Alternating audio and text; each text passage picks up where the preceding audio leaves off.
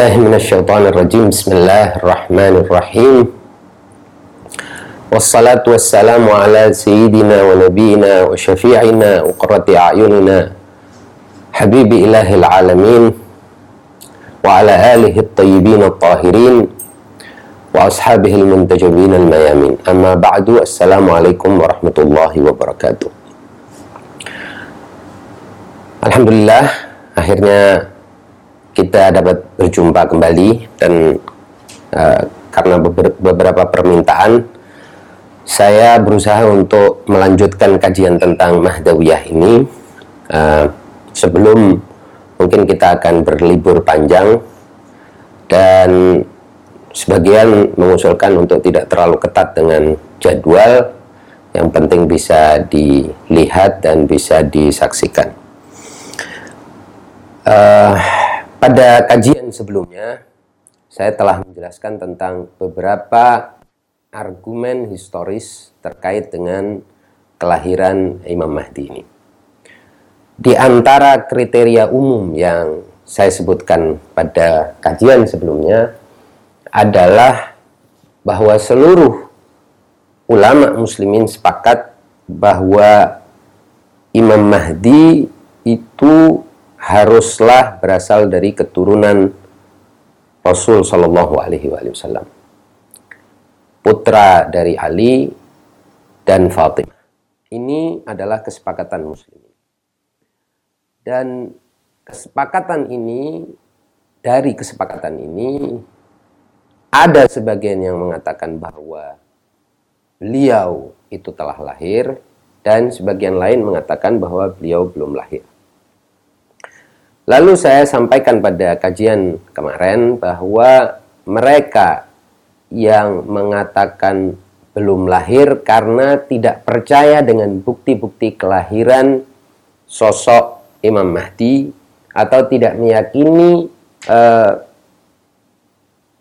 kesahihan dalil-dalil historis yang menyatakan bahwa Al-Mahdi putra dari Hasan al-Askari itu telah lahir. Atau bahkan mereka menyatakan, katakanlah bahwa ada seorang putra dari Al-Hasan al-Askari, tetapi bukan itulah Al-Mahdi. Kemudian masing-masing membangun argumen, dan pada kesempatan kemarin pun saya telah jelaskan beberapa tanda atau bukti atau dokumen yang bisa meyakinkan tentang keberadaan uh, Al-Imam Al-Mahdi. Di antaranya saya sebutkan bahwa kelahirannya disaksikan oleh sekian banyak orang, kemudian persiapan dari kakek maupun orang tuanya untuk kelahiran itu, kisah-kisah seputar kelahirannya yang tertera dalam kitab-kitab sejarah. Tentunya kitab-kitab sejarah itu pasti mungkin saja diragukan orang, tetapi ada narasinya dan ditransmisikan atau dinukilkan sampai kepada kita melalui standar penukilan sejarah yang umum berlaku. Lalu juga saya sudah sampaikan bahwa menghadapi persiapan dari uh, apa namanya Ahlul Bait dan imam-imam Ahlul Bait atas kelahiran Imam Mahdi juga ada di sisi lain rencana jahat dari Bani Abbas untuk uh, membunuh uh, Imam Mahdi tersebut. Sedemikian sehingga perencanaan itu pun dapat kita jadikan sebagai bukti bahwa sosok itu ada dan telah lahir. Di antara juga yang telah saya sampaikan pada kesempatan yang lalu, bahwa eh, sebagian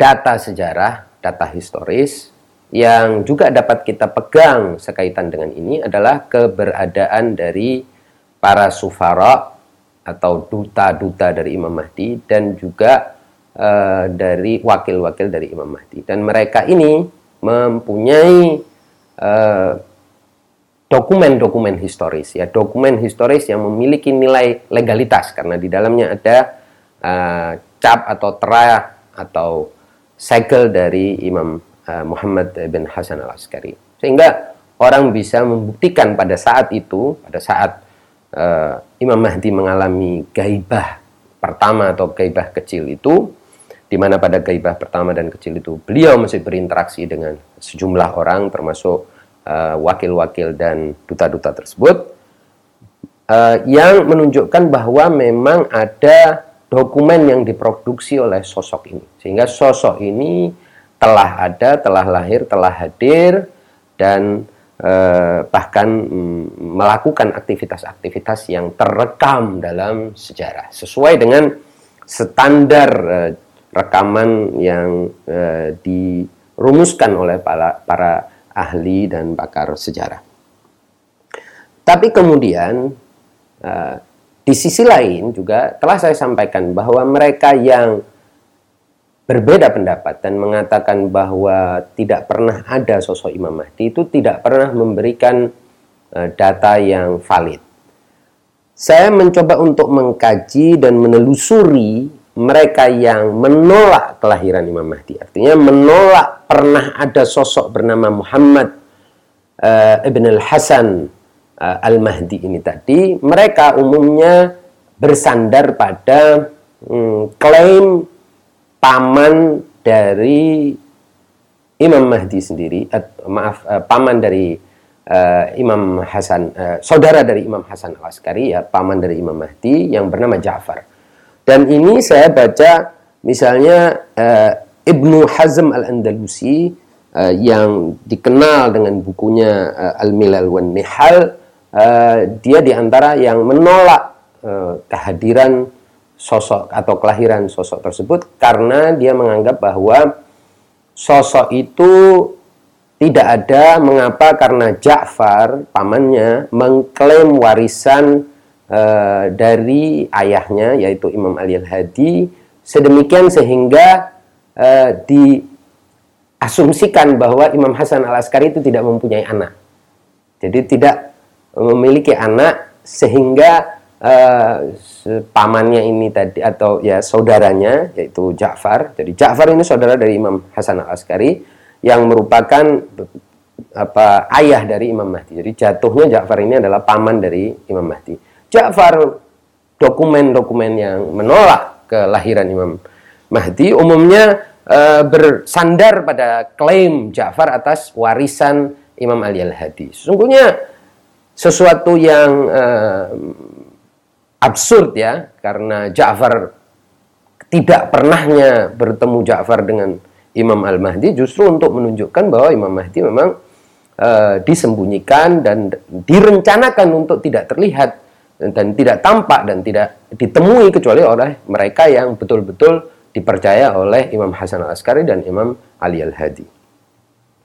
Nah, yang menarik eh, satu-satunya dokumen yang dianggap sebagai dokumen yang menolak kelahiran Imam Mahdi atau pernah adanya seorang bernama Muhammad putra dari Hasan al Askari lahir ke dunia adalah klaim dari sang paman yang bernama Ja'far ibn Ali al-Hadi ini.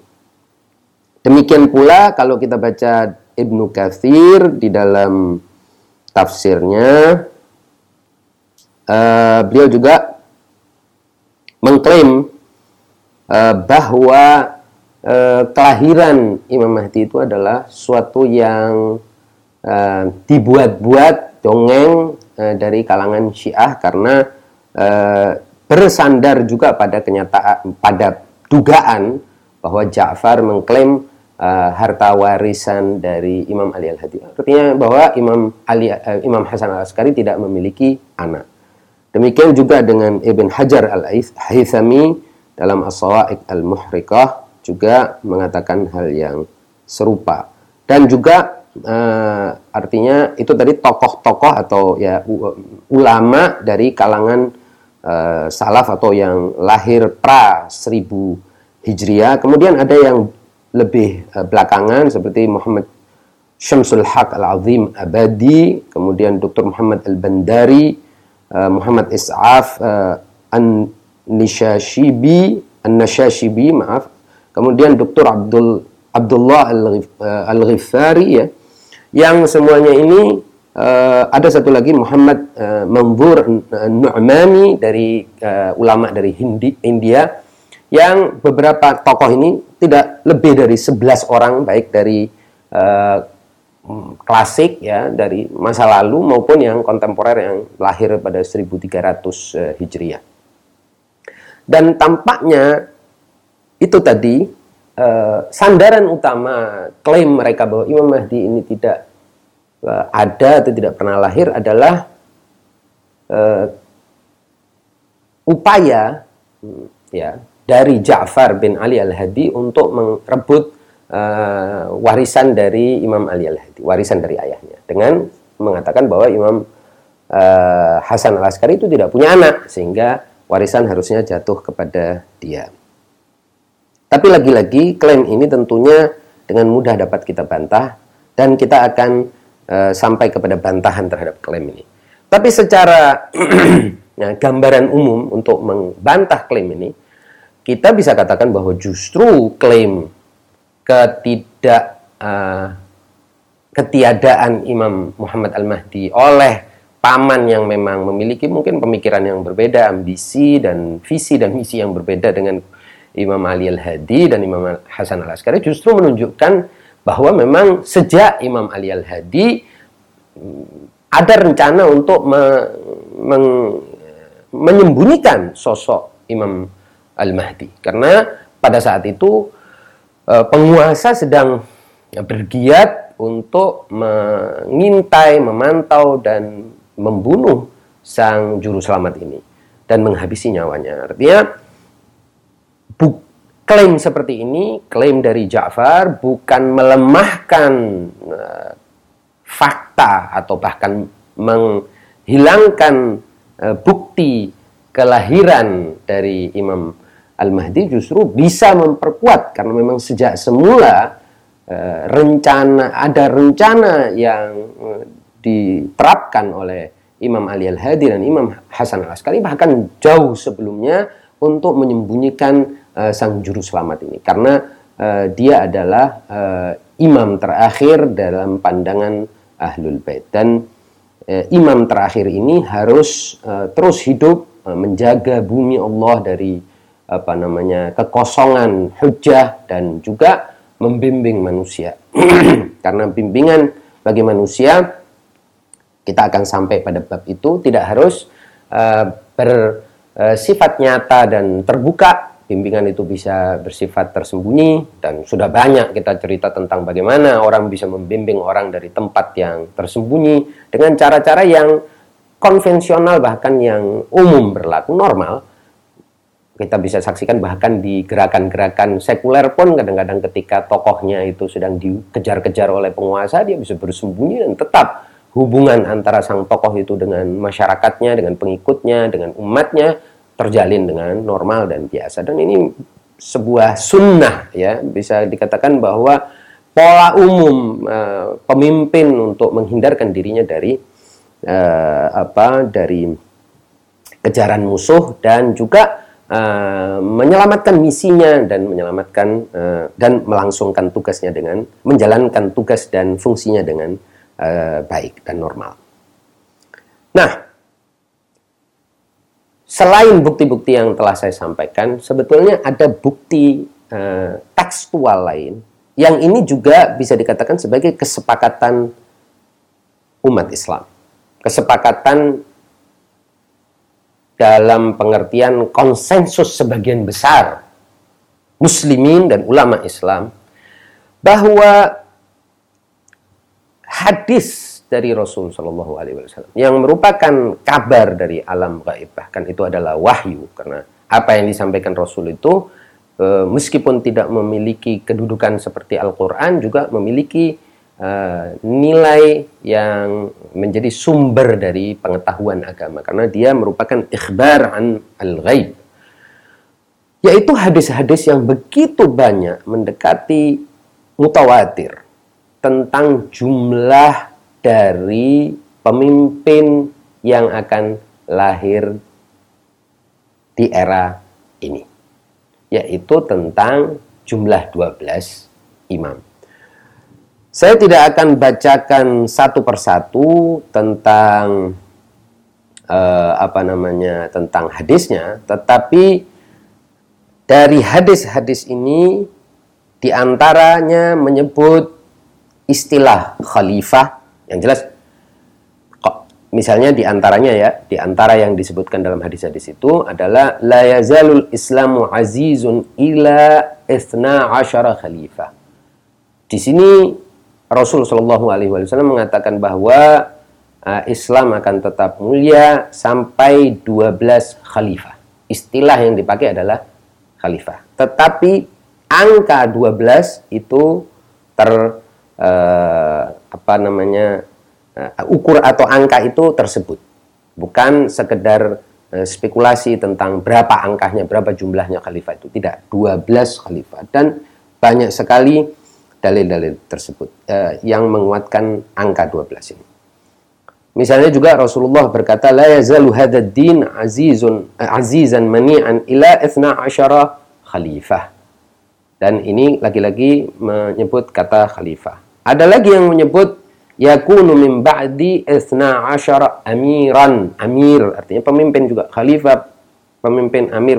Dan sekian banyak lagi yang kalau memang dibutuhkan kita bisa sebutkan satu-satu. Yang jelas hadis-hadis tentang masalah uh, khalifah ini tadi uh, sangat uh, jumlah 12 khalifah ini sangat kuat dan diterima bukan hanya oleh mereka yang mengaku sebagai Syiah 12 imam tapi diterima juga oleh uh, kalangan ahlu sunnah tentang hadis-hadis itu. Masalah kemudian adalah tafsir tentang siapa 12 ini. Di sinilah terjadi perbedaan. Kalau ahlul bait, kalau pemahaman Syiah, Isna Asyariyah yang 12 imam itu jelas. Dimulai dari Ali bin Abi Thalib, berakhir pada Muhammad Al-Mahdi. Jadi aplikasi hadis, teks-teks hadis itu pada konteks akidah Syiah itu lebih jelas. Aplikasinya jelas karena sosok-sosoknya jelas. Dan sosok yang terakhir pun dalam rangkaian 12 itu juga jelas. Karena pertama, dia adalah putra atau cucu dari Rasul Shallallahu Alaihi Wasallam berasal dari keturunan Rasul Shallallahu Alaihi Wasallam melalui sebelas uh, ayah atau sebelas turunan. Yang kedua, dia adalah bagian dari uh, uh, imam terakhir, khalifah terakhir, amir terakhir yang dijanjikan oleh Rasul Shallallahu Alaihi Wasallam. Ini menunjukkan bahwa uh, tafsir yang mengatakan bahwa dia telah lahir dan dialah imam ke-12 memiliki sandaran tekstual historis yang uh, kuat. Sebaliknya, mereka yang mengatakan bahwa 12 imam itu uh, tafsirannya macam-macam, sampai sekarang tidak bisa menunjukkan siapa imam yang ke-12 atau khalifah yang ke-12 atau amirul mukminin yang ke-12 itu. Sedemikian sehingga bisa jadi itu nanti akan lahir pada akhir zaman dan seorang dari turunan Rasul mengklaim dia adalah sang uh, Khalifah Al-Mahdi yang disebutkan dalam hadis-hadis tentang bahwa akan datang turunanku yang bernama yang memiliki nama yang sama denganku dan memiliki julukan yang sama denganku. Yang sangat kuat maupun hadis-hadis yang menyebutkan tentang 12 pemimpin dari Quraisy ini mereka e, berspekulasi terus. Nah, sementara yang Syiah dan pengikut Ithna Asyariyah sudah jelas mengatakan bahwa sosoknya sudah lahir dan sosok itu bernama Muhammad Ibn Al-Mahdi. Eh, Muhammad Al-Mahdi, Ibnu Al-Hasan Al-Askari, Ibnu Ali Al-Hadi. Jelas. Jadi yang ini aplikasinya, penerapannya konkret, orangnya lebih jelas, tegas, sudah de determine, sudah ter uh, tentukan sementara yang ini masih dalam spekulasi dan pencarian. Nah, yang menarik dalam sejarah ternyata uh, sepanjang atau sependek pencarian saya, saya tidak pernah menemukan seorang dari keturunan Nabi yang mengaku dirinya sebagai uh, Imam Mahdi. Saya tidak pernah menemukan itu setidaknya tokoh yang dikenal luas, bukan tokoh yang mungkin uh, orang dari tempat-tempat yang tidak dikenal atau sosok yang tidak di tidak dikenal oleh masyarakatnya, tidak memiliki karya, tidak memiliki track record atau tidak memiliki masa, eh, masa dan lain sebagainya. Tetapi yang saya baca dari karangan-karangan yang menolak akidah tentang 12 imam dan bahwa Imam Mahdi telah lahir pada 255 Hijriah itu, mereka juga tidak bisa menyebutkan adanya Imam Mahdi palsu lain selain yang dari keturunan Rasul, selain Imam Mahdi yang kita sama-sama ketahui lahir pada 250 pada 15 Sya'ban 255 Hijriah. Gugatan mereka bahwa Imam Mahdi yang lahir pada 215 Sya'ban 255 Hijriah itu terbatas pada pertama dan ini akan kita jawab satu-satu bahwa yaitu Ja'far eh, pamannya sendiri tidak mengakui, tidak pernah melihat, tidak pernah menyaksikan bahkan membantah kelahirannya dan ini akan kita jawab pada kesempatan eh, ini juga. Yang kedua mereka mengatakan bahwa e, sosok ini adalah karangan e, dan dongeng dari kalangan Syiah. Mengingat e, bagaimana mungkin ada satu orang lahir di sirdab atau di ruang bawah tanah kemudian bisa menghilang begitu saja. Alhasil mempertanyakan keajaiban dari sosok ini. Ini pertanyaan sebetulnya lebih karena ketidaktahuan, bukan pertanyaan berdasarkan pengetahuan.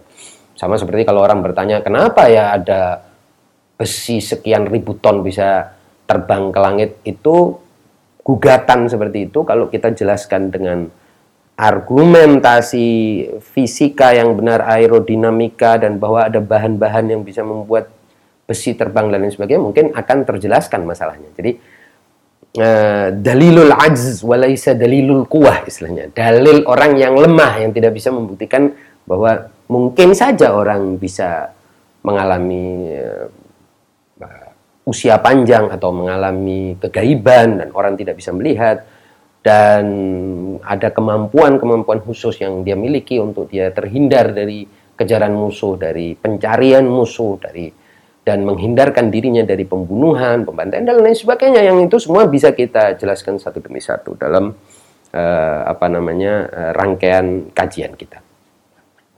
Nah, yang jelas bahwa para penggugat uh, akidah yang mengatakan bahwa Imam Mahdi telah lahir itu tidak mempunyai dalil yang dapat uh, dianggap berbobot kecuali gugatan-gugatan. Yang sebagiannya itu datang karena sinisisme bukan kritisisme ilmiah tetapi sinisisme sebagian malah uh, cenderung mengolok-olok dan kalau saya kebetulan di depan saya ini ada kutipan-kutipan tentang saya tidak ingin membaca karena tidak terlalu penting. Dari beberapa tokoh itu yang isinya itu kalamun zakhif khurafat ya, istilah orang. Sekarang kan kalau eh, paparan non ilmiah itu biasanya isinya itu kata-kata sifat bukan kata-kata benda atau kata-kata kerja yang memang bisa membangun argumen secara lebih valid.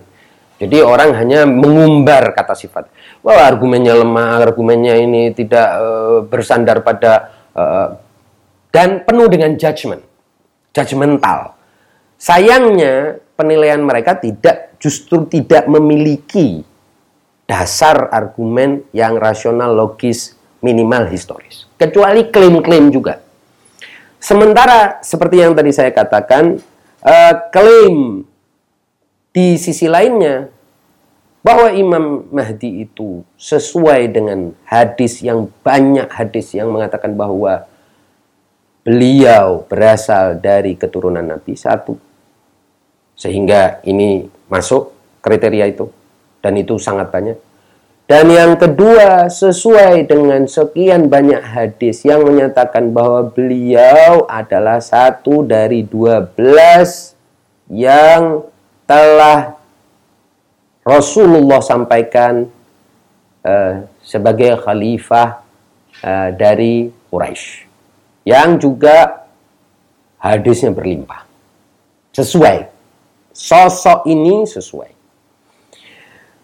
Nah, uh, di antara yang ingin tadi saya sampaikan adalah klaim mengenai uh, Ja'far uh, ibn Ali al-Hadi yang sepertinya itu adalah salah satu uh, klaim yang banyak diajukan uh, oleh um, para hmm, apa para penggugat.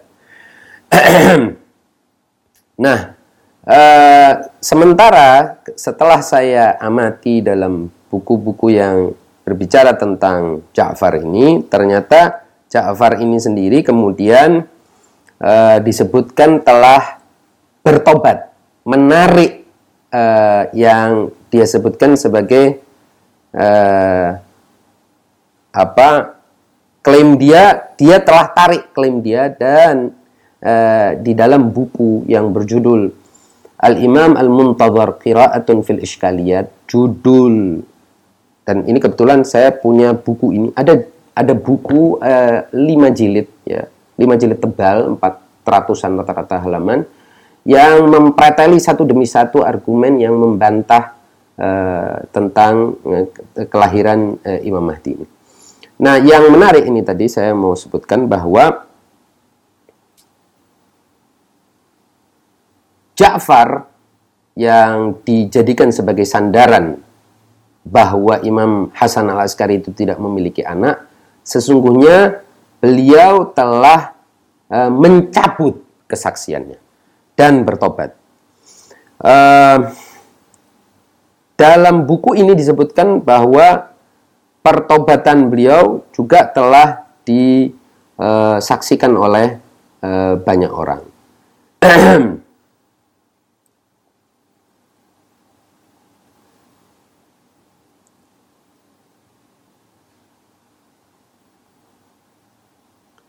nah, uh, saya akan nanti akan menyebutkan satu demi satu uh, yang satu demi satu gugatan atau protes dari pihak-pihak yang tidak meyakini bahwa Imam Mahdi itu telah lahir, kita akan jawab satu demi satu.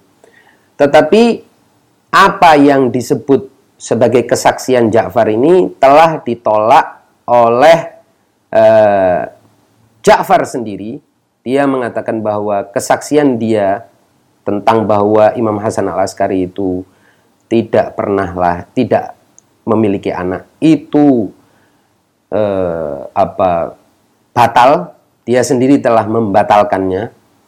Dan dia sendiri mencabut kesaksian itu sedemikian sehingga kesaksian yang dijadikan sebagai pegangan oleh banyak pihak itu kalau kaum tadi eh, beberapa orang At-Taftazani, kemudian Ibn Hazm Al-Andalusi, kemudian Ibn kafir ya.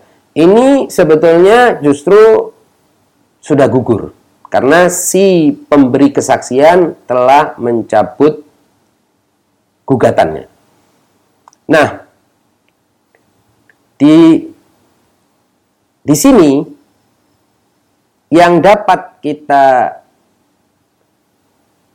minta justru kalau jadi kalau dalam teori logika. Kalau orang punya klaim tertentu, misalnya klaim atas tanah. Selama klaim atas tanah ini tidak ada klaim atas tanah itu memiliki bukti-bukti misalnya.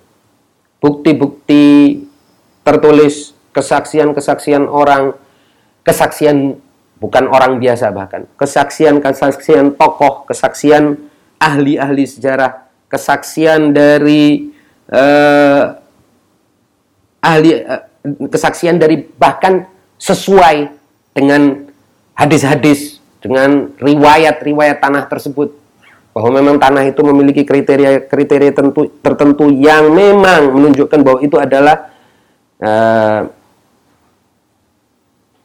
yang itu memang adalah tanah milik sang uh, pe, pemilik atau penguasa tanah tersebut maka siapa pun yang menggugat itu justru harus memberikan kesaksian atau memberikan bukti tandingan. Sejauh ini bukti tandingan yang menyatakan bahwa Imam Mahdi belum lahir tidaklah dapat dianggap kuat. Bahkan sebagian besar terbesar bahkan tokoh-tokoh yang menggugat atau membantah kelahirannya itu hanya eh, hanya bersandar pada pernyataan dari Ja'far ini yang kemudian Ja'far ini telah mencabut uh, apa mencabut pernyataannya sendiri. Sehingga gugur kesaksian dia itu. Dia telah mencabut. Uh, di dalam kitab Muhammad Sadiq As-Sadr Al-Ghaibah Al-Kubra ya um, disebutkan bahwa Ja'far telah bertobat dan kembali dari penyimpangannya. Kemudian dia mendapatkan maaf tauqi ya, mendapatkan surat yang ditandatangani oleh Imam Al-Mahdi yang berisi pemberian maaf kepada Ja'far tersebut. Dan Imam Mahdi mengutip faman taba mengutip ayat Quran ya, surat Al-Maidah ayat 29 faman taba min ba'di dzulmihi wa aslaha fa innallaha yatubu alaihi innallaha ghafurur rahim uh, Al-Maidah ayat uh, 29 dan juga uh, ayat yang berbunyi wa inni laghaffarun liman taba wa amana wa amila salihan thumma tada yaitu surat At-Taha ayat 82. Yang menarik jadi Ja'far yang diandalkan sebagai orang yang mengklaim bahwa Imam Hasan Al-Askari uh, tidak memiliki anak justru telah menulis surat kepada Imam Mahdi artinya dia mengakui bahwa Imam Mahdi itu ada Bukan Imam Mahdi itu tidak ada.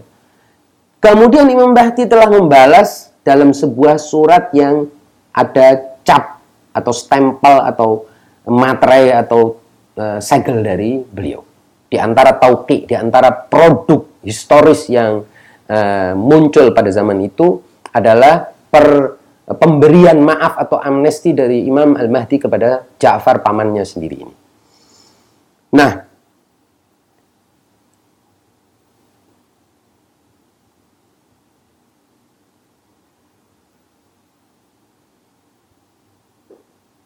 Oleh sebab itu, dapat kita simpulkan pertama bahwa kesaksian Ja'far yang merupakan ami atau paman dari Imam Mahdi bahwa Imam Hasan al-Askari tidak memiliki anak. Sehingga pada awal-awal uh, dia menuntut harta warisan dari Imam Ali al-Hadi ini gugur karena dia sendiri telah mencabut kesaksiannya dan menyatakan bahwa kesaksiannya itu adalah dusta, bohong. Uh, sehingga kesaksian yang diakui oleh sang pemberi kesaksian sebagai bohong itu tidak lagi dapat dijadikan sebagai kesaksian. Ini berdasarkan pada logika hukum yang berlaku di mana pun. Dan demikian juga dalam hukum Islam. Nah, Selain itu, kita uh, telah menyatakan bahwa dari kriteria umum yang disampaikan oleh Rasul Shallallahu Alaihi Wasallam, hanya Imam Mahdi yang sejauh sejarah dari sepanjang 1439 tahun ini, hanya Imam Mahdi yang persis plot sesuai dengan kriteria-kriteria. Pertama, dia satu-satunya keturunan Nabi yang mengaku sebagai imam. Akhir zaman mengaku sebagai Imam Mahdi satu. Yang kedua adalah dialah imam ke-12 dari rangkaian imam 12 imam yang diyakini oleh Syiah dan tidak ada lagi yang bisa memberikan uh, eh, 12 imam tandingan lain. Yang ketiga, mereka yang mengatakan bahwa Imam Mahdi tidak pernah lahir. Muhammad yang orang yang namanya Muhammad Ibnul Hasan, Ibnu Ali, Ibnu Muhammad, Ibnu Ali Ridha, Ibnu Musa, Ibnu Ja'far, Ibnu Muhammad Al-Bakir, Ibnu Ali Zainal Abidin, Ibnul Husain Ibn Ali bin Abi Talib. Ini pernah lahir dan telah hadir di muka bumi ini mereka yang membantah itu tidak bisa memberikan bukti bantahannya secara logis, historis, dan objektif. Demikianlah uh, bagian kedua dari uh, bab tentang pembuktian sosok atau pembuktian historis sosok Al-Imam Al-Mahdi Al-Muntadhar. Pada bagian-bagian yang akan datang, semoga kita bisa segera bertemu. Saya akan terus menunjukkan mustanadat, ya, bukti-bukti historis, data-data historis, dokumen-dokumen historis yang akan memperkuat mereka yang menyatakan bahwa Imam Mahdi telah lahir, telah hadir, dan ada di tengah-tengah kita. Dan satu demi satu kita akan bantah argumen yang menyatakan sebaliknya. Tentu di antara argumen yang menyatakan sebaliknya, seperti yang saya bilang, yang paling mereka pegangi adalah kesaksian Ja'far. Ja'far telah menyatakan bertobat dan ini uh, ada di dalam eh, buku-buku uh, apa namanya buku-buku sejarah pertobatannya pun ada dan tercatat karena pertobatan pertobatan dia ini juga uh, direkam dalam kitab-kitab sejarah uh, dan bahkan dianggap sebagai salah satu uh, apa salah satu produk uh, tulisan dengan segel dari Imam uh, Muhammad Al-Mahdi.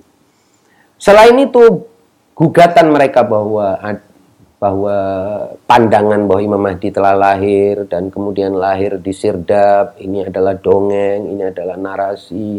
Itu nanti satu demi satu akan kita bantah. Karena dalil-dalil itu adalah dalailul ajiz. Dalil-dalil orang yang lemah, yang tidak punya uh, imajinasi saintifik atau imajinasi intelektual untuk melihat ada orang bisa menyembunyikan diri sekian lama. Atau mereka yang mengatakan bahwa bagaimana ada orang dengan usia sekian ribu tahun, seribu sekian ratus, apa mungkin ada orang seperti ini akan juga kita bantah. Dan dalil-dalil saintifik memperkuat asumsi-asumsi kita ini. Saya kebetulan eh, sedang membaca tentang stem cell yang menunjukkan bahwa stem cell itu bisa menjadikan orang yang sangat tua jadi kembali muda. Dan ilmu pengetahuan yang tidak bersandar pada ilmu gaib pun telah mulai memiliki apa eh, telah membuka peluang adanya orang yang bisa hidup dalam usia yang uh, di atas rata-rata atau lebih lama daripada rata-rata. Satu demi satu nanti gugatan-gugatan itu akan kita bantah dan kita tunjukkan bahwa dalil yang menyatakan beliau telah hadir, telah uh, apa hmm, telah lahir dan uh, bahwa beliau bersembunyi dan bahwa kegaiban itu sesuatu yang wajar. Kalau kegaiban itu kita sudah bahas tuntas dan cukup panjang lebar pada bab yang uh, sebelumnya. Jadi bab tentang sosok Imam Mahdi dan bukti-bukti historis keberadaannya uh, bagian kedua uh, akan kita akhiri. Demikianlah uh, mohon maaf atas segala kekurangan dan kesalahan kata. Subhana rabbika rabbil izzati amma yasifun. Wassalamun alal mursalin. Walhamdulillahi rabbil alamin. Wassalamu alaikum warahmatullahi wabarakatuh